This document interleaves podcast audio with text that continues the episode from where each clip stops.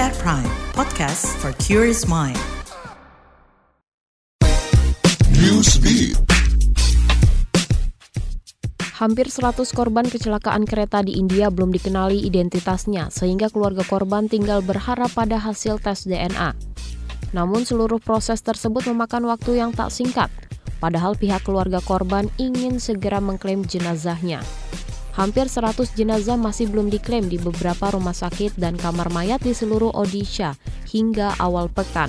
Sementara itu pihak berwenang telah mengambil sampel DNA dari semua mayat di rumah sakit di seluruh negara bagian. Beberapa stasiun radio Rusia diretas dan memutar pidato palsu Presiden Vladimir Putin yang mengumumkan invasi Ukraina.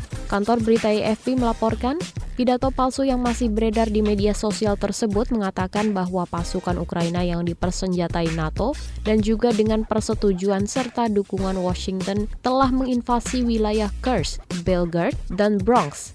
Suara yang sangat mirip dengan Putin itu juga mengumumkan darurat militer, mobilisasi umum, serta evakuasi warga sipil di tiga wilayah tersebut. Pusat Administrasi Wilayah Belgorod mengatakan Pesan itu benar-benar palsu yang bertujuan menabur kepanikan di antara penduduk Belgrade yang damai.